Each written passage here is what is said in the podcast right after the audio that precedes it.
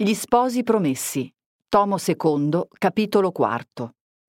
Introduce Giuseppe Polimeni, Università Statale di Milano.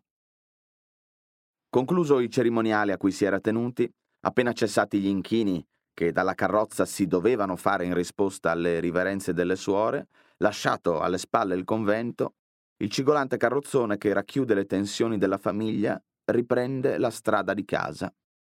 Il viaggio di Monza volge al termine. Geltrude, già Geltrudina, ha appena fatto un altro passo. Ha domandato di essere ammessa a vestir l'abito. Geltrude fu assalita da nuovi complimenti sul modo in cui si era portata. Basta questo verbo, assalire, per restituire la situazione. Verbo tutto interiore, anche se la circostanza è quella dello scambio di parole nella famiglia, chiusa dentro il carrozzone. È verbo tutto manzoniano, con esempi ben noti, per personaggi illustri. Non servirà a richiamare alla memoria la salsa e il souvenir di quel 1821, a marcare la gentilità nulla di un imperatore ridotto in un'isola, eh, un soggetto che non decide, ma subisce l'onda. Là quella del ricordo delle imprese, verbo che non può non portare con sé il senso di una violenza a cui non si può contrastare. Si apre così l'intervallo fra la domanda e l'accettazione, e la definizione è del marchesino, periodo in cui la sposina vive l'attesa e un'ultima possibilità di far cadere il progetto del padre. Sposina, terribile paradosso, inganno della lingua, che l'autore non può tacere. L'intervallo è tempo, ma soprattutto spazio, quello che si apre con l'arrivo a palazzo, una scena di cui bastano pochi particolari, dati all'inizio, mentre la marchesa, personaggio che si direbbe comico, se la sua indifferenza non fosse grave quanto la violenza perfida del marchese, si risveglia dal sonno profondo. Lei che era stata svegliata tre ore prima del solito e aveva dormito saporitamente nonostante gli scossoni del carrozzone. I particolari fisici del palazzo ruotano intorno al marchese, scenografie del suo potere, della sua volontà. Scesi e salite le scale il marchese intimò, detto e fatto. Manzoni entra con questo carrozzone nel palazzo dei signori, nei loro usi, avvicina il loro modo di pensare, di agire, le dinamiche del potere, anche nella dimensione familiare nei suoi affetti. L'intervallo è il tempo delle scelte, della scelta. Una prima, forse meno significativa, quella della madrina, la donna che deve seguire la presentazione in società della sposina, chiosa d'autore per il mio giovane lettore, è concessa a Geltrude contro l'uso universale e ragionevole. Una grazia singolare. Come non vederci l'ironia, che, ribaltando i termini del problema, porta in luce tutta la drammaticità della situazione. Scegliete. La parola del marchese, uomo esperimentato, è segno di una grazia offerta con tanto apparato. Siamo nello spazio dell'intervallo.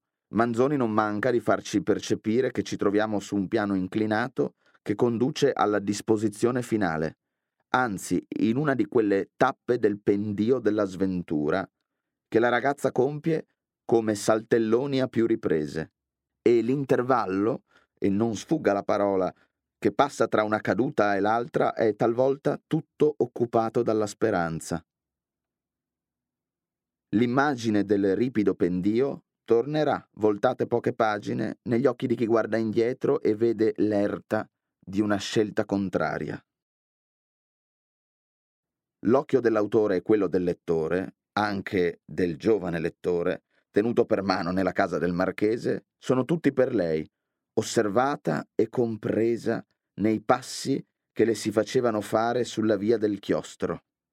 La realtà delle feste, gli addobbi, le situazioni di quell'intervallo si presentano, allusi, nel riflesso che fanno nell'animo di Geltrude, scandendo tempo esterno, ma soprattutto tempo dell'oscillazione, talvolta, talvolta, talvolta, scandendo il moto pendolare che è tra le condizioni che più pesano alla ragazza e forse a chiunque, fluttuazioni, risoluzioni, pentimenti, i sì e i no della sua mente.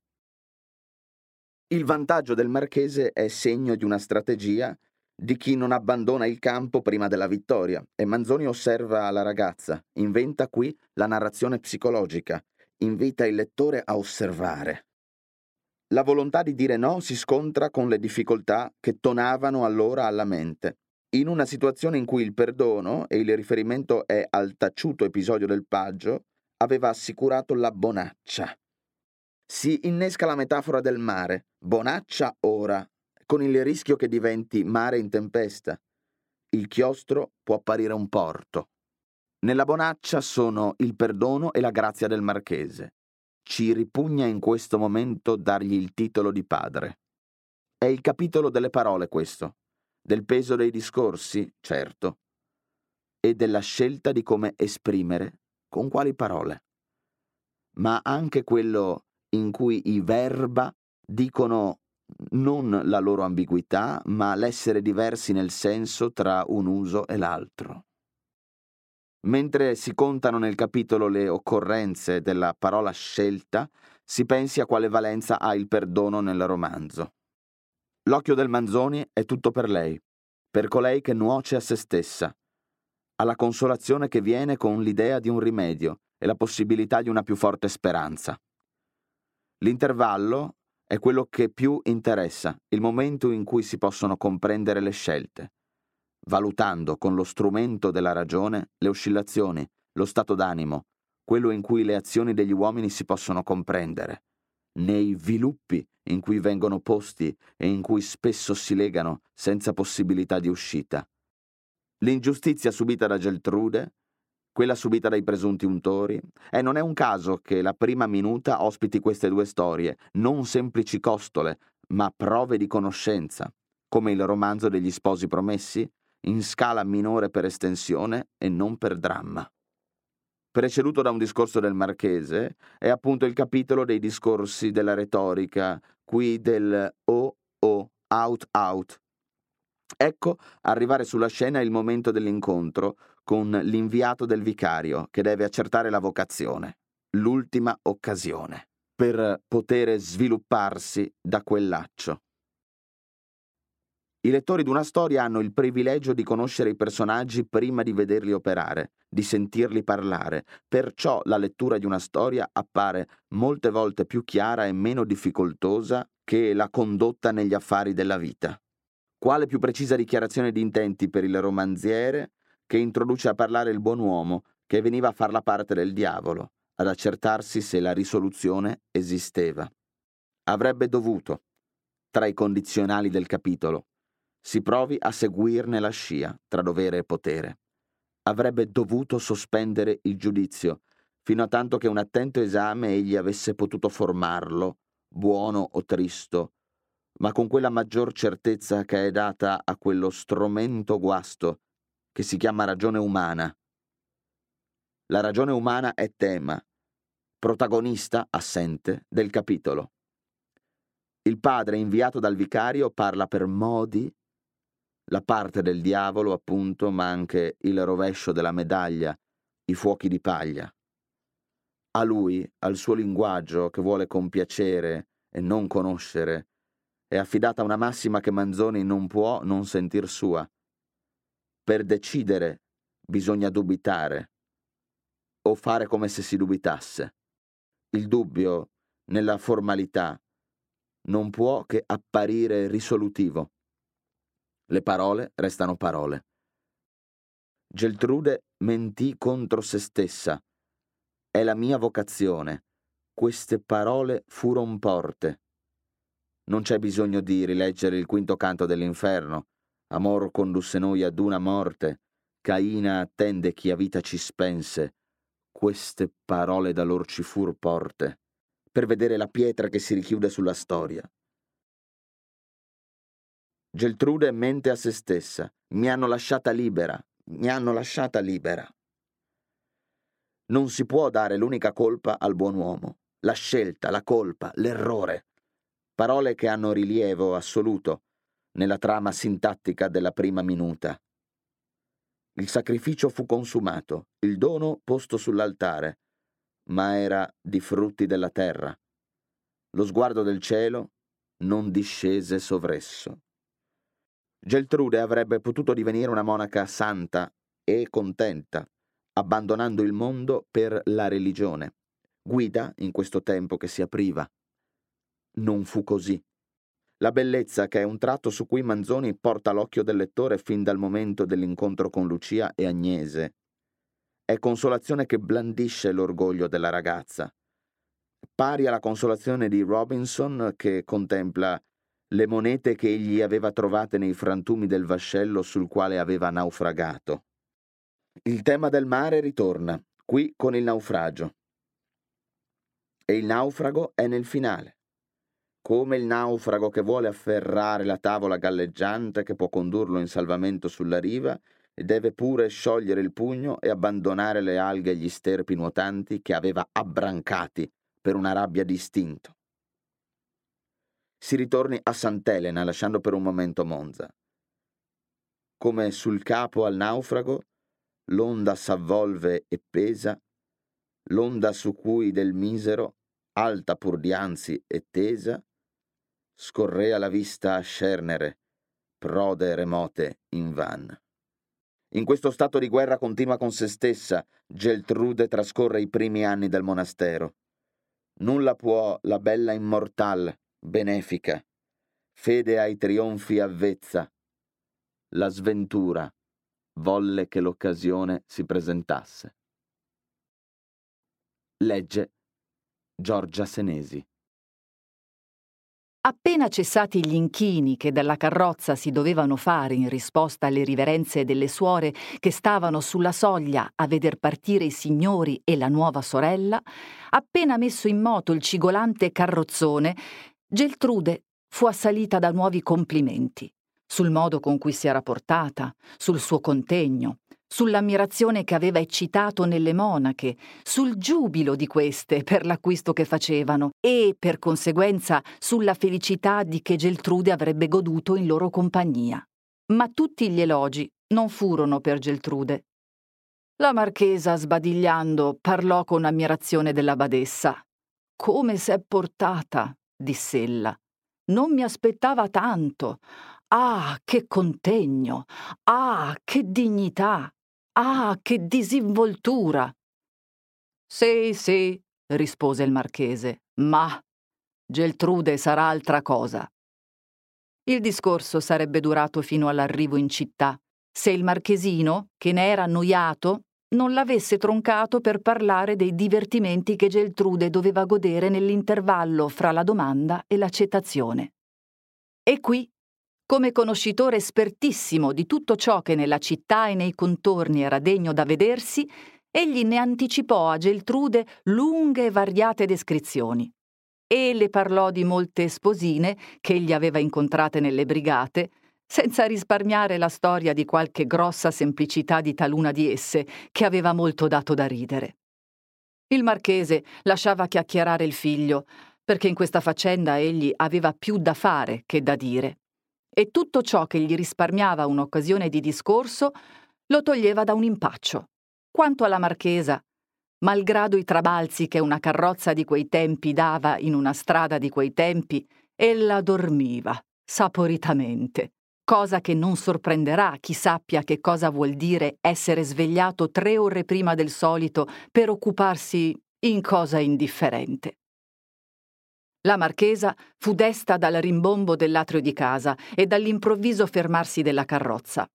Scesi e salite le scale, il marchese intimò alla madre e alla figlia che prima del pranzo dovessero porsi in assetto per andar subito dopo a restituire la visita alle dame che avevano favorito la sera antecedente.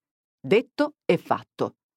La conciatura, il pranzo, le visite si succedettero senza interruzione e la solita conversazione terminò la giornata. Dopo cena, il marchese pose in campo il discorso dei divertimenti che si dovevano dare a Geltrude e delle conversazioni dove ella aveva ad essere presentata come sposina. Bisognerà pensare senza ritardo, soggiunse egli, a scegliere per Geltrude una madrina degna della nostra casa. La madrina, mio giovane lettore, era una dama incaricata di condurre la sposina ai divertimenti, alle conversazioni, di presentarla e di vegliare sovressa. Siccome il marchese, proferendo quelle ultime parole, s'era voltato verso la marchesa come invitandola a proporre la dama che le fosse paruta più a proposito, atto per parentesi che il marchese faceva rarissimo, la marchesa cominciò tosto. Vi sarebbe. No, no, interruppe il marchese. La prima condizione d'una madrina è che ella vada genio della sposina e, benché l'uso universale ragionevole dia questa scelta ai parenti, pure Geltrude ha tanto giudizio che merita che si faccia una eccezione per lei. E qui, rivolto a Geltrude col piglio di chi fa una grazia singolare, continuò Ognuna delle dame che avete visitate questa mattina e di quelle che si sono trovate questa sera alla conversazione ha le condizioni necessarie per essere madrina d'una figlia della nostra casa e ognuna si terrà onorata di essere preferita. Scegliete. Geltrude, incerta com'era, e stanca e indispettita dei passi che le si facevano fare sulla via del chiostro, non avrebbe voluto far nulla. Ma la grazia era offerta con tanto apparato che ella s'avvide che il rifiuto sarebbe stato preso per un disprezzo. E nello stesso tempo non volle perdere quel qualunque vantaggio che le dava il potere scegliere. Nominò dunque la dama che in quel giorno le era più delle altre piaciuta, quella cioè che le aveva fatte più carezze d'ogni altra, che l'aveva lodata più d'ogni altra, che nell'accoglierla e nel conversare con lei le aveva mostrato tutto quell'aggradimento, quella familiarità, quell'affetto che alle volte in una prima conoscenza imita i modi d'un'antica amicizia.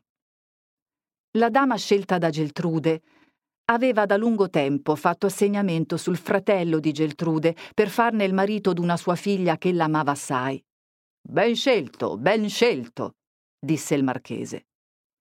E lei, proseguì verso la marchesa, andrà domani a farne la domanda alla dama e si ricordi di dire che la scelta è stata fatta da Geltrude, che son certo che la dama gradirà doppiamente la domanda. Noi non terremo dietro a Geltrude nei divertimenti e nelle conversazioni a cui fu condotta o strascinata. Ne racconteremo tutte le impressioni e i sentimenti dell'animo suo in queste spedizioni. Poiché dovremmo ripetere tante volte la stessa cosa, quante furono le fluttuazioni, le risoluzioni, i pentimenti, i sì e i no della sua mente, che furono infiniti. Talvolta la pompa degli addobbi, lo splendore delle feste, la musica che non esprime alcuna idea e ne fa nascere a migliaia, quella esaltazione di gioia che appare negli uomini radunati per divertirsi e, per dir tutto, le qualità auree di qualche giovane cavaliere che si indovinavano al solo vederlo, le comunicava una certa ebbrezza, una specie di entusiasmo che le faceva proporre di soffrire ogni cosa, piuttosto che di tornare all'ombra trista e fredda del chiostro. Talvolta lo stordimento, la fatica, la seccaggine dell'udire e la contenzione del rispondere le faceva parer dolce quel silenzio e quella pace. Si destava talvolta piena ancora delle immagini splendide del giorno trascorso, pensava al passo irrevocabile che stava per dare e diceva tra sé Oh, che sproposito! Si sentiva un coraggio a tutta prova e prometteva di tornare indietro. La presenza del padre o del marchesino, una cosa qualunque da farsi, raffreddavano quel primo impeto, il quale alla sera si trovava talvolta cangiato in un pieno abbattimento. Tornavano allora alla mente le difficoltà. Si pensava allora che, se anche resistendo si avrebbe potuto schivare il chiostro, non era da sperarsi il viver lieto, del quale allora si gustava una parte, perché si era in colpa, perché tutta la bonaccia presente non era assicurata che da un perdono, e il perdono dalla risoluzione di pigliare il velo. Come sarebbero andate le cose se la risoluzione si fosse ritrattata? E con quali parole ritrattarla? Come cominciare? Da che? Geltrude ritirava lo sguardo da questo mare in tempesta e rivolgendolo allora al chiostro, il chiostro le pareva un porto. Coltivava ella allora i sentimenti pii che potevano far piacere il chiostro a chi l'avesse scelto volontariamente e in quelli cercava di riposare. Quando dopo questi momenti ella si trovava con la famiglia o con altri, diceva spontaneamente e con aria di posata fermezza parole che dovevano far credere che la sua scelta era liberissima. Tutte le volte poi che ella era posta in una circostanza nella quale ciò che ella doveva fare o dire doveva essere un nuovo attestato di questa sua scelta, ella faceva e diceva ciò che lo poteva far credere, ciò che la impegnava sempre più. Benché alcune volte in quelle circostanze ella sentisse una manifesta ripugnanza all'impegnarsi da vantaggio, quantunque ella vedesse chiaramente che ciò che ella stava per fare le rendeva più e più difficile il retrocedere, pure il dire o fare il contrario l'avrebbe posta a tutto un tratto in una situazione così dura e così difficile che ella non poteva neppure pensare di farlo. Ella era come chi, trovandosi su un ripido pendio, vedesse all'ingiù sotto di sé un picciol passo da farsi e quindi un luogo di riposo, e volgendosi indietro per guardare alla via che bisognerebbe fare per risalire, vedesse il principio d'un'erta lunga di rotta disastrosa. E la povera Geltrude non dava passo che per discendere. Ma siccome chi nuoce a se stesso nell'avvenire per timore di nuocersi nel momento presente, non vuol mai confessare a se stesso tutto il male che si fa, né darsi così tosto per perduto, e ad ogni male che si fa si consola con l'idea d'un rimedio. Così anche Geltrude aveva trovato nella via che le restava da percorrere un momento di più forte speranza. Questo momento era quello dell'esame che un ecclesiastico deputato dal vicario delle monache doveva fare della sua vocazione. Esame nel quale ella si sarebbe trovata sola con lui e nel quale ella si teneva certa che qualche occasione si sarebbe offerta per poter svilupparsi da quel laccio, se laccio era, e in ogni caso di conoscere la stessa più chiaramente il suo animo, di deliberare sulla sua scelta più posatamente, più sicuramente di quello che potesse fare coi parenti, già risoluti senza deliberazione, e coi suoi pensieri troppo agitati, troppo confusi, troppo inesperti per deliberare.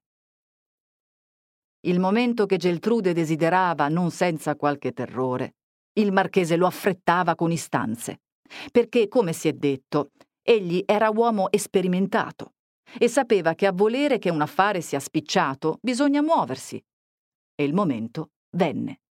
Un bel mattino il marchese annunziò a Geltrude che in quel giorno il signor ecclesiastico mandato dal vicario delle monache verrebbe ad esaminare la sua vocazione.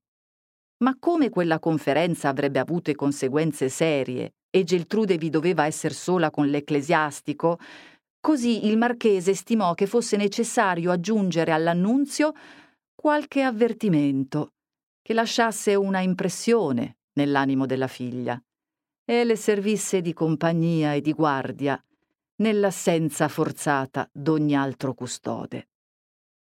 Orsù, Geltrude, diss'egli, finora voi vi siete diportata da angelo, ora si tratta di coronar l'opera.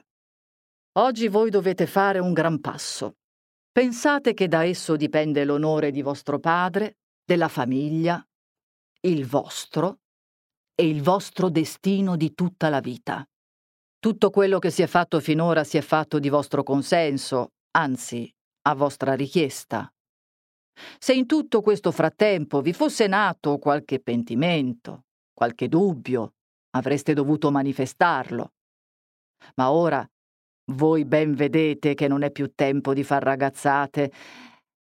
Io mi sono impegnato in faccia al mondo e mi sono impegnato perché voi mi avete dato motivo di credere, di essere certo che poteva impegnarmi senza rischio di avere una smentita. Ricordatevi che la più picciola esitazione che voi potreste mostrare oggi eh, mi porrebbe nella necessità di scegliere fra due partiti dolorosi. o di rinunziare alla mia reputazione lasciando credere che io ho presa leggermente una leggerezza vostra per una ferma risoluzione, che ho fatto tante pubblicità senza riflessione, che so io, che ho preteso far violenza alla vostra vocazione, o di svelare i veri motivi della richiesta che voi avete fatta eh, e del vostro pentimento. Il primo partito non può assolutamente stare con ciò che debbo a me e alla casa. A stretto di appigliarmi al secondo, dovrei anche poi trattarvi come una figlia colpevole, che avrebbe corrisposto al primo perdono con un'altra gravissima colpa. Il tuono solenne e misterioso con cui il marchese aveva cominciato il suo discorso aveva già messa in apprensione Geltrude, e nell'angoscia dell'aspettazione i tratti del suo volto erano immobili, tesi, ravvolti, come le foglie d'un fiore nell'afa che precede la burrasca. Ma la gragnuola assidua e crescente di quelle parole minacciose, percotendola, la abbatté affatto e la fe sciogliere in uno scoppio di pianto. Via, via. Che è stato? disse avvedendosene il marchese, il quale era in quella faccenda tanto occupato delle conseguenze che ella poteva avere per lui che non pensava che ella potesse toccare altri tanto sul vivo. Che è stato? Io ho parlato in una supposizione impossibile. Pure doveva pensare anche ad un tal caso. Per quanto giudizio abbiate, io doveva mettervi in avviso sull'importanza delle risposte che oggi siete per dare. Il signor vi domanderà se la vostra risoluzione è libera, se i parenti non vi hanno comandato, consigliato, che so io. Ed io doveva avvisare di pesare ben bene la risposta, perché ella sia tale da non pormi nella necessità di farne un'altra io e... ma via. Via le sonciarle. Voi farete il vostro dovere da brava, come avete fatto finora, e non si parlerà tra di noi che di consolazioni. Via, non piangete, ricomponetevi, io vi lascio sola. Rasserenatevi, non fate che il signor vi trovi in uno stato che possa dare dei sospetti, mi fido di voi. Così dicendo, partì, lasciando Geltrude a tutta l'agitazione che poteva dare un tal discorso ad una giovane del suo carattere in quella circostanza. Geltrude pianse amaramente. Si sdegnò. Volle meditare su quello che aveva a dire, ma questa meditazione era così piena di dolori, di incertezze e d'angustie, che la poveretta prescelse di divertire a forza il pensiero, di rivolgerlo a qualche cosa di estraneo e di aspettare il consiglio dalla cosa stessa e dal momento. Ma qual si fosse il partito al quale ella dovesse appigliarsi nell'abboccamento, ella stessa sentiva ripugnanza e vergogna a presentarvisi in un aspetto che annunziasse una qualche perturbazione e risolvette di avere un aspetto tranquillo e decente. E lo ebbe, in brevissimo tempo. Pretendono alcuni che le figlie d'Adamo riescano molto meglio a dominare l'espressione esterna del loro animo che l'animo stesso, e che in questa parte riescano meglio assai che non quegli individui del genere umano che si chiamano di preferenza uomini. Ma tutte queste questioni di paragone tra l'un sesso e l'altro non saranno mai messe in chiaro e neppure ben poste finché gli uomini soli ne tratteranno ex professo negli scritti, giacché essi peccano tutti verso le donne o di galanteria adulatoria o di ostilità grossolana. Con questa osservazione non si intende già disprezzare temerariamente tante opere profonde che sono state scritte sul merito comparativo del bel sesso e le riflessioni infinite e bellissime su questo argomento che sono sparse in tante altre opere. Ma per quanto una materia sia stata egregiamente trattata, è sempre lecito di desiderare qualche cosa di più. Il signor a questo annunzio Geltrude balzò in piedi vergognosa e agitata, facendogli le accoglienze che usano le persone vergognose e agitate. Il marchese lo accompagnava e dato uno sguardo a Geltrude, si ritirò. La madrina passò nella stanza vicina, la porta di comunicazione aperta, in modo che la potesse da quella vedere e non intendere. I lettori d'una storia hanno il privilegio di conoscere i personaggi prima di vederli operare, di sentirli parlare. Ed è questa una delle ragioni per cui la lettura d'una storia è molte volte più chiara e meno difficoltosa che la condotta negli affari della vita. Per servire a questo privilegio, noi diremo qualche cosa del signor. Era un buon uomo e la bontà gli era sì naturale che gli pareva la cosa la più naturale del mondo. Siccome ve ne aveva sempre nelle sue intenzioni e nelle sue azioni, egli ne supponeva sempre nelle intenzioni e nelle azioni degli altri, nel che il buon uomo aveva torto.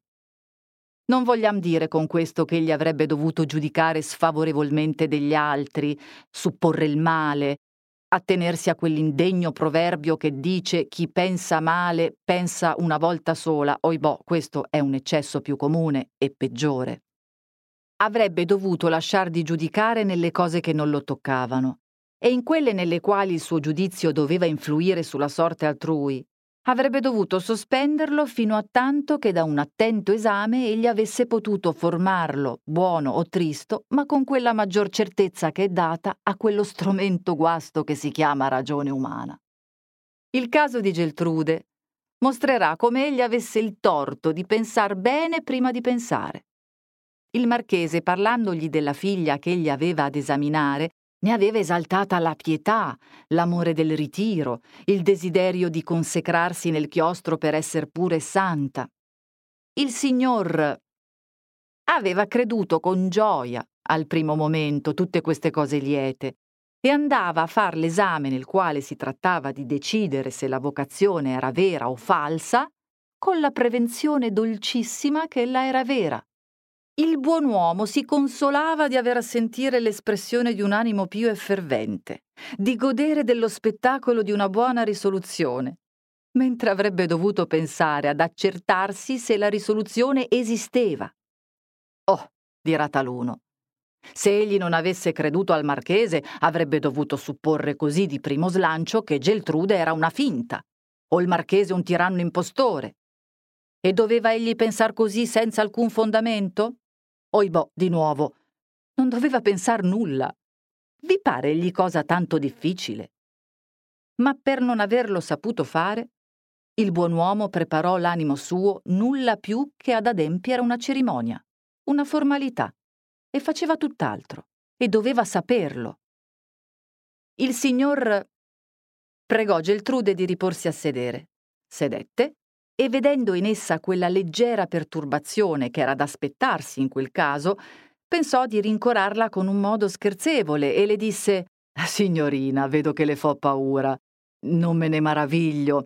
Io vengo a fare la parte del diavolo perché ella saprà che io debbo ora mettere in dubbio quella risoluzione che a lei forse pare certa, ferma, irrevocabile, io debbo ora farle guardare attentamente il rovescio della medaglia, al quale ella forse non ha mai pensato. Io debbo interrogarla minutamente per essere certo che ella non pigli qualche illusione per ispirazione.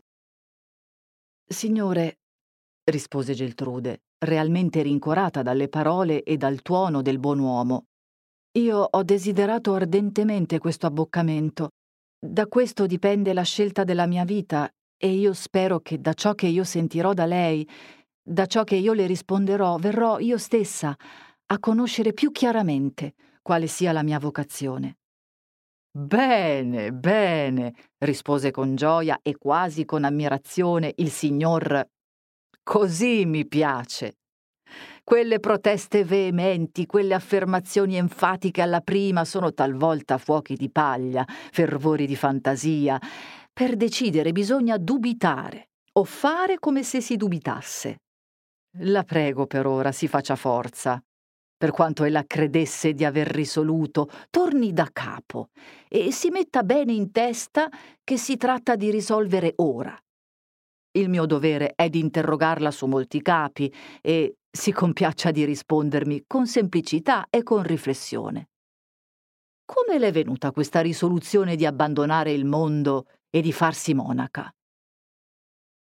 Se il buon ecclesiastico avesse avuto l'intenzione di affliggere, di umiliare e di confondere Geltrude, non avrebbe potuto scegliere una interrogazione più opportuna di questa. Ma egli era ben lontano dal supporre l'effetto che ella doveva produrre, e l'aveva fatta nella semplicità del suo cuore e per adempiere alle regole del suo ufficio che la prescrivevano. Geltrude rimase come colpita. Che rispondere? Parlare della cagione vera e primaria, raccontare l'istoria del paggio, Dio liberi. Quella storia ella voleva schivarla a tutto costo. Ma tacendola, come spiegare la sua domanda di farsi monaca e tutti i passi conformi a quella domanda? Addurre violenze, minacce dei parenti. Ma non ne avevano usate, e questa menzogna, giacché in quel momento Geltrude era disposta a farne una e pensava solo a scegliere quella che l'avrebbe cavata più presto d'impaccio e che non sarebbe stata scoperta in seguito, questa menzogna avrebbe certamente cagionata una spiegazione che sarebbe tutta tornata in disonore di Geltrude. Che se ella avesse attribuita la sua risoluzione al desiderio di compiacere ai parenti, ai loro consigli, a leggerezza propria, la spiegazione diventava pure inevitabile. E in quel momento le parole che Geltrude aveva intese poco prima dal padre le ripassarono in processione nella memoria.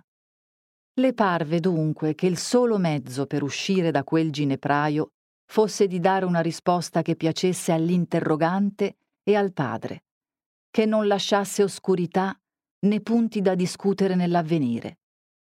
Sentì che per dare una tal risposta bisognava mostrare che la risoluzione fosse tuttavia ferma. Vide le conseguenze, ma ci si risolse. Avvezza com'era a trarsi dalle circostanze difficili, con ripieghi che la ponevano in circostanze più difficili ancora, a consumare per dir così il tempo a venire, per vivere in quel momento, ella cedette all'abitudine e alla difficoltà. Mentì contra se stessa e disse È la mia vocazione. Fino dai miei primi anni io mi sono sentita inclinata a servir Dio nel chiostro, lontano dai pericoli e dalle cure del mondo. Queste parole furono porte con l'apparenza della più ferma persuasione e l'indugio che l'aveva posto al rispondere parve al signor un segno, una prova di riflessione posata. E in quel momento furono contenti ambedue. Egli di vedere una così buona disposizione, ella di essere uscita d'impaccio come che fosse.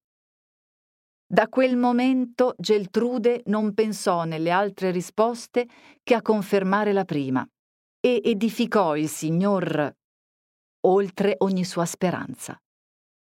Quando egli le chiese se i parenti non avessero usate minacce o troppo instanti preghiere per determinarla alla scelta dello stato religioso, no, no, rispose con vivacità Geltrude. I miei parenti desiderano certo che io sia monaca, ma mi hanno lasciata libera. Mi hanno lasciata libera. Il signor si scusò di averle fatta una simile interrogazione. Il signor Marchese, diss'egli, quel cavaliere così degno. S'immagini se io posso pensare di lui una cosa simile.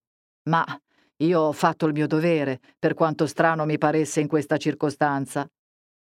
L'esame finì con le giulive congratulazioni del signor il quale, come per riscaricarsi la coscienza di aver fatto qualche cosa per distorre l'anima buona da un pio proponimento, le disse tutto ciò che gli suggeriva il suo zelo cordiale per confermarla in quello. E partì con la persuasione di non aver mai trovata un'anima così ben disposta. Del resto noi siamo ben lontani da dare l'unica colpa e nemmeno la primaria della riuscita di quell'esame all'ingegno corrivo del buon uomo. Coi tristi antecedenti di Geltrude e col suo carattere, la cosa doveva avere a un dipresso quell'esito, qualunque fosse l'esaminatore.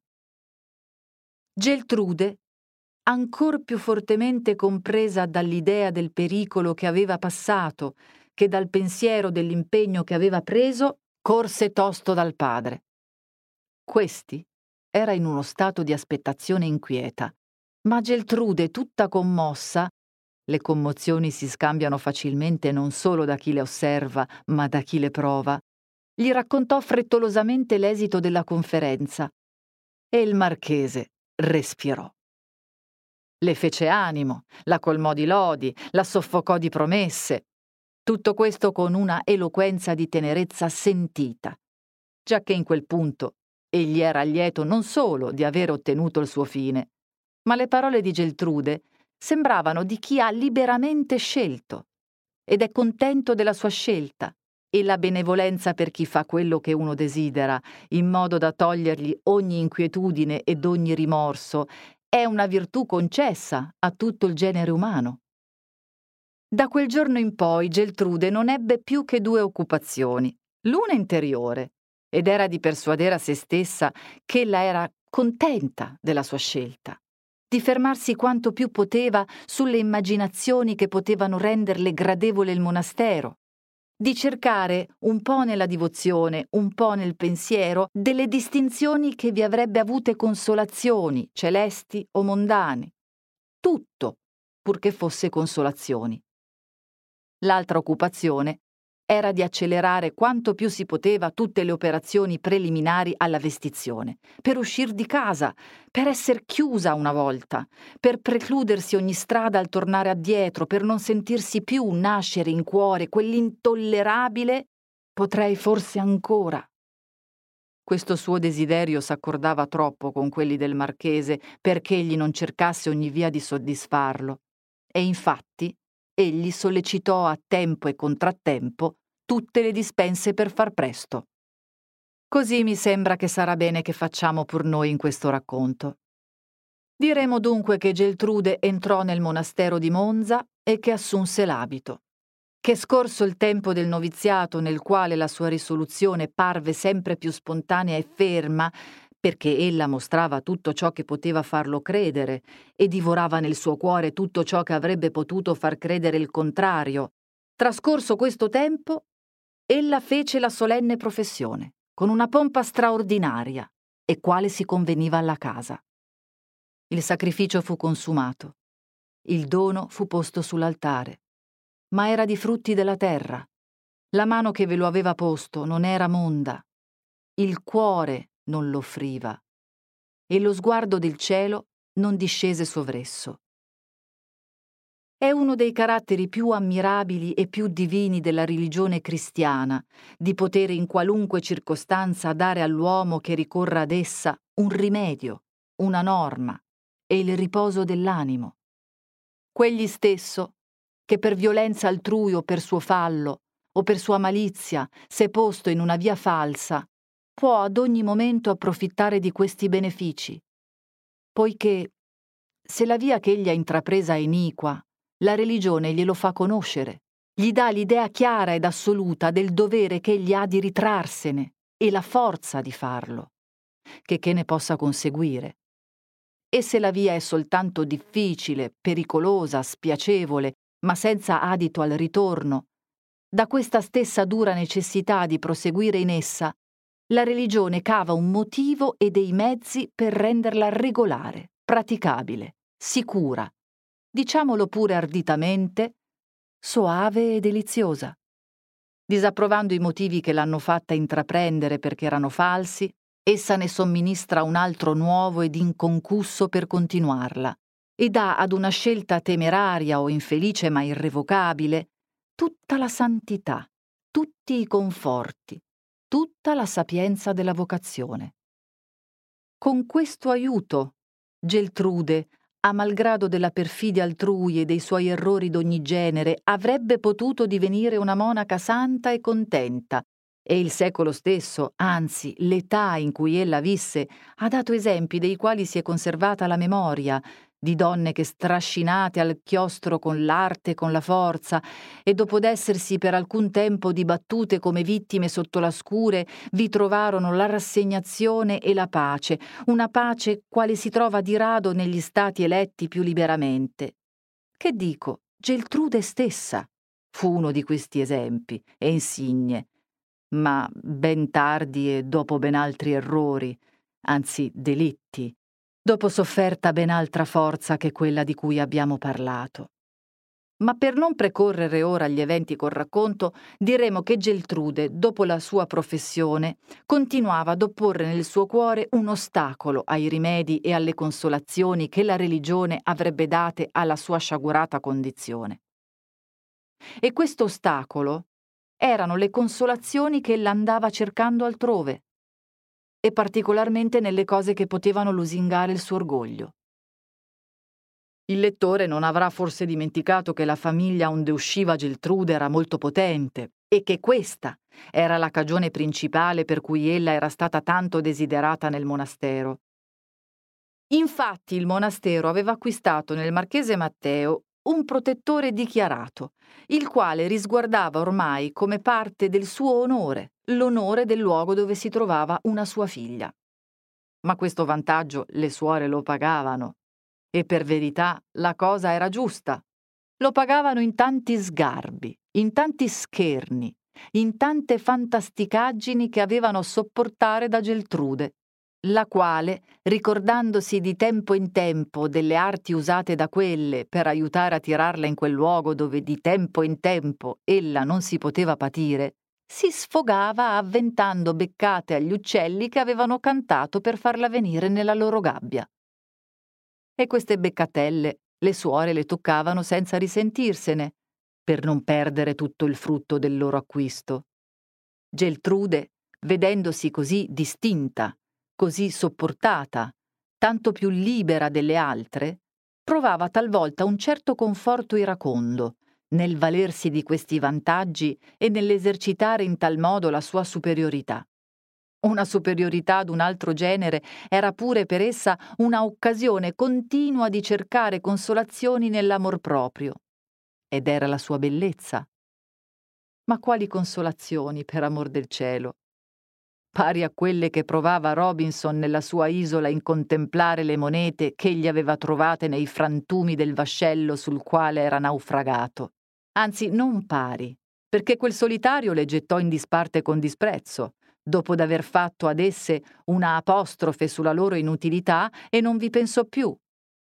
Ma la bellezza era per Geltrude un rodimento continuo, una occasione di regressi affannosi nel passato e di sguardi disperati nell'avvenire. Bene vero che ella si andava paragonando con le altre e si trovava più bella, che ella rideva di tratto in tratto e si sarebbe creduto che ella ridesse di voglia, degli occhi sciarpellati della madre badessa e del mento incartocciato della madre celleraria, ma in verità che quel riso non lasciava alla poveretta il dolce in bocca. Spendeva una parte del suo tempo nell'adornarsi come poteva e così ingannava alcun poco la sua noia. Cercava di ridurre l'abbigliamento monastico alle fogge secolaresche o di accordarlo all'aria del suo volto e a dir vero questo le riusciva facilmente, perché la natura le aveva dato un volto che per poco che egli si lavorasse attorno stava bene. Per far questo aveva Geltrude trovato un mezzo molto ingegnoso. Gli specchi, come ognun sa, erano proibiti nei chiostri, come i lumi nelle polveriere, e Geltrude nei primi tempi non osava ancora, come fece in appresso, conculcare tutte le regole ma la infelice scaltrita aveva fatta porre dietro ad un quadretto che ella teneva appeso nella sua camera una lastra di latta levigatissima e a quella si consultava segretamente. Ma quando dalle sue consulte ella aveva conchiuso che anche in quell'abito ella era avvenente assai, quand'anche ella se lo udiva ripetere dalle più mondane o dalle più adulatrici fra le sue compagne, il suo cuore ne rimaneva tutt'altro che soddisfatto. E quando poi il suo cuore le rinfacciava anche quella poca parte di piacere così mescolato e corrotto che ella aveva gustato, ella sentiva più rabbia che pentimento. Così la meschina si precludeva l'adito alle consolazioni reali di cui il suo stato era ancora capace, perché per giungere a quelle, la prima condizione è di non curare il resto, come il naufrago, che vuole afferrare la tavola galleggiante che può condurlo in salvamento sulla riva, deve pure sciogliere il pugno e abbandonare le alghe e gli sterpi nuotanti che aveva abbrancati per una rabbia distinto. Ad essere badessa si richiedeva l'età di 40 anni. E quest'erba, per magra che fosse, era pure anco ben lunge dal becco di Geltrude. Ma oltre le distinzioni e le franchigie, per così dire, che ella godeva per la condiscendenza delle suore e delle superiore, le era tosto stato conferito il grado più elevato che fosse compatibile con la sua giovinezza. Era stata eletta maestra delle educande. E per una distinzione singolare le erano state assegnate due giovani suore converse, le quali erano come i suoi servizi, quasi damigelle. Quel posto era per Geltrude un'occasione continua di esercitare le passioni più pericolose che ella covava. Fra le educande che le erano state affidate si trovavano ancora alcune di quelle che le erano state compagne, e Geltrude, così vicina ad esse di età, non aveva ancora dimenticati i risentimenti e le rivalità puerili del sodalizio, ed ora gli sfogava talvolta con tutta la forza che le dava la sua autorità. Nei momenti spesso assai lunghi di tristezza e di pentimento dello stato che aveva abbracciato, ella provava un certo rancore contro quelle giovanette destinate per la più parte ad una vita libera e splendida che non era più per lei. Le risguardava come nemiche. Le spiaceva di vederle liete d'una letizia che non era sperabile per essa e faceva di tutto per toglierla loro, cosa assai facile ad una superiora. Sentiva ella bene la pazza ingiustizia di questa sua passione, ma vi si abbandonava. E in quei momenti, poverette, quelle educande. Talvolta, dopo d'aver lasciato tornare indietro il suo pensiero nei diletti del mondo, dopo avervelo lasciato riposare per lungo tempo, ella ne sorprendeva alcune che parlavano fra di loro di ciò che ella aveva pensato. E allora chi l'avesse udita sgridarle ferocemente l'avrebbe creduta invasa d'uno zelo inconsiderato e d'una staccatezza indiscreta e antisociale. Talvolta invece predominava nell'animo suo l'orrore al chiostro, alle regole, alla disciplina, all'obbedienza, alla solitudine, a tutte quelle cose in mezzo delle quali ella si trovava per forza. E allora non solo ella sopportava la svagatezza clamorosa delle sue allieve, ma la animava. Si mesceva ai loro giuochi e li rendeva più liberi, Entrava nei loro discorsi e li portava al di là delle intenzioni con le quali esse li avevano incominciati. In queste agitazioni, in questo stato di guerra continua con se stessa e con ogni cosa circostante, ella passò i primi anni del chiostro, non senza qualche ritorno di divozione e di regolarità temporaria, dal quale ricadeva ben presto nelle sue abitudini predominanti. Questa vita di noia e di contrasto era tanto penosa che, senza forse esserne ben conscia a se stessa, ella si trovava disposta ad abbracciare qualunque distrazione, qualunque cangiamento di sensazioni fosse stato possibile. Ma la clausura, le grate, le regole la facevano camminare con una regolarità esteriore. I suoi pensieri soltanto vagavano in piena licenza ma non v'era una occasione per concedere impunemente o con lusinga di impunità una simile licenza alle sue azioni. Finalmente la sventura di Geltrude volle che l'occasione si presentasse. E Geltrude si portò in quella come era da temersi. E come diremo nel seguente capitolo.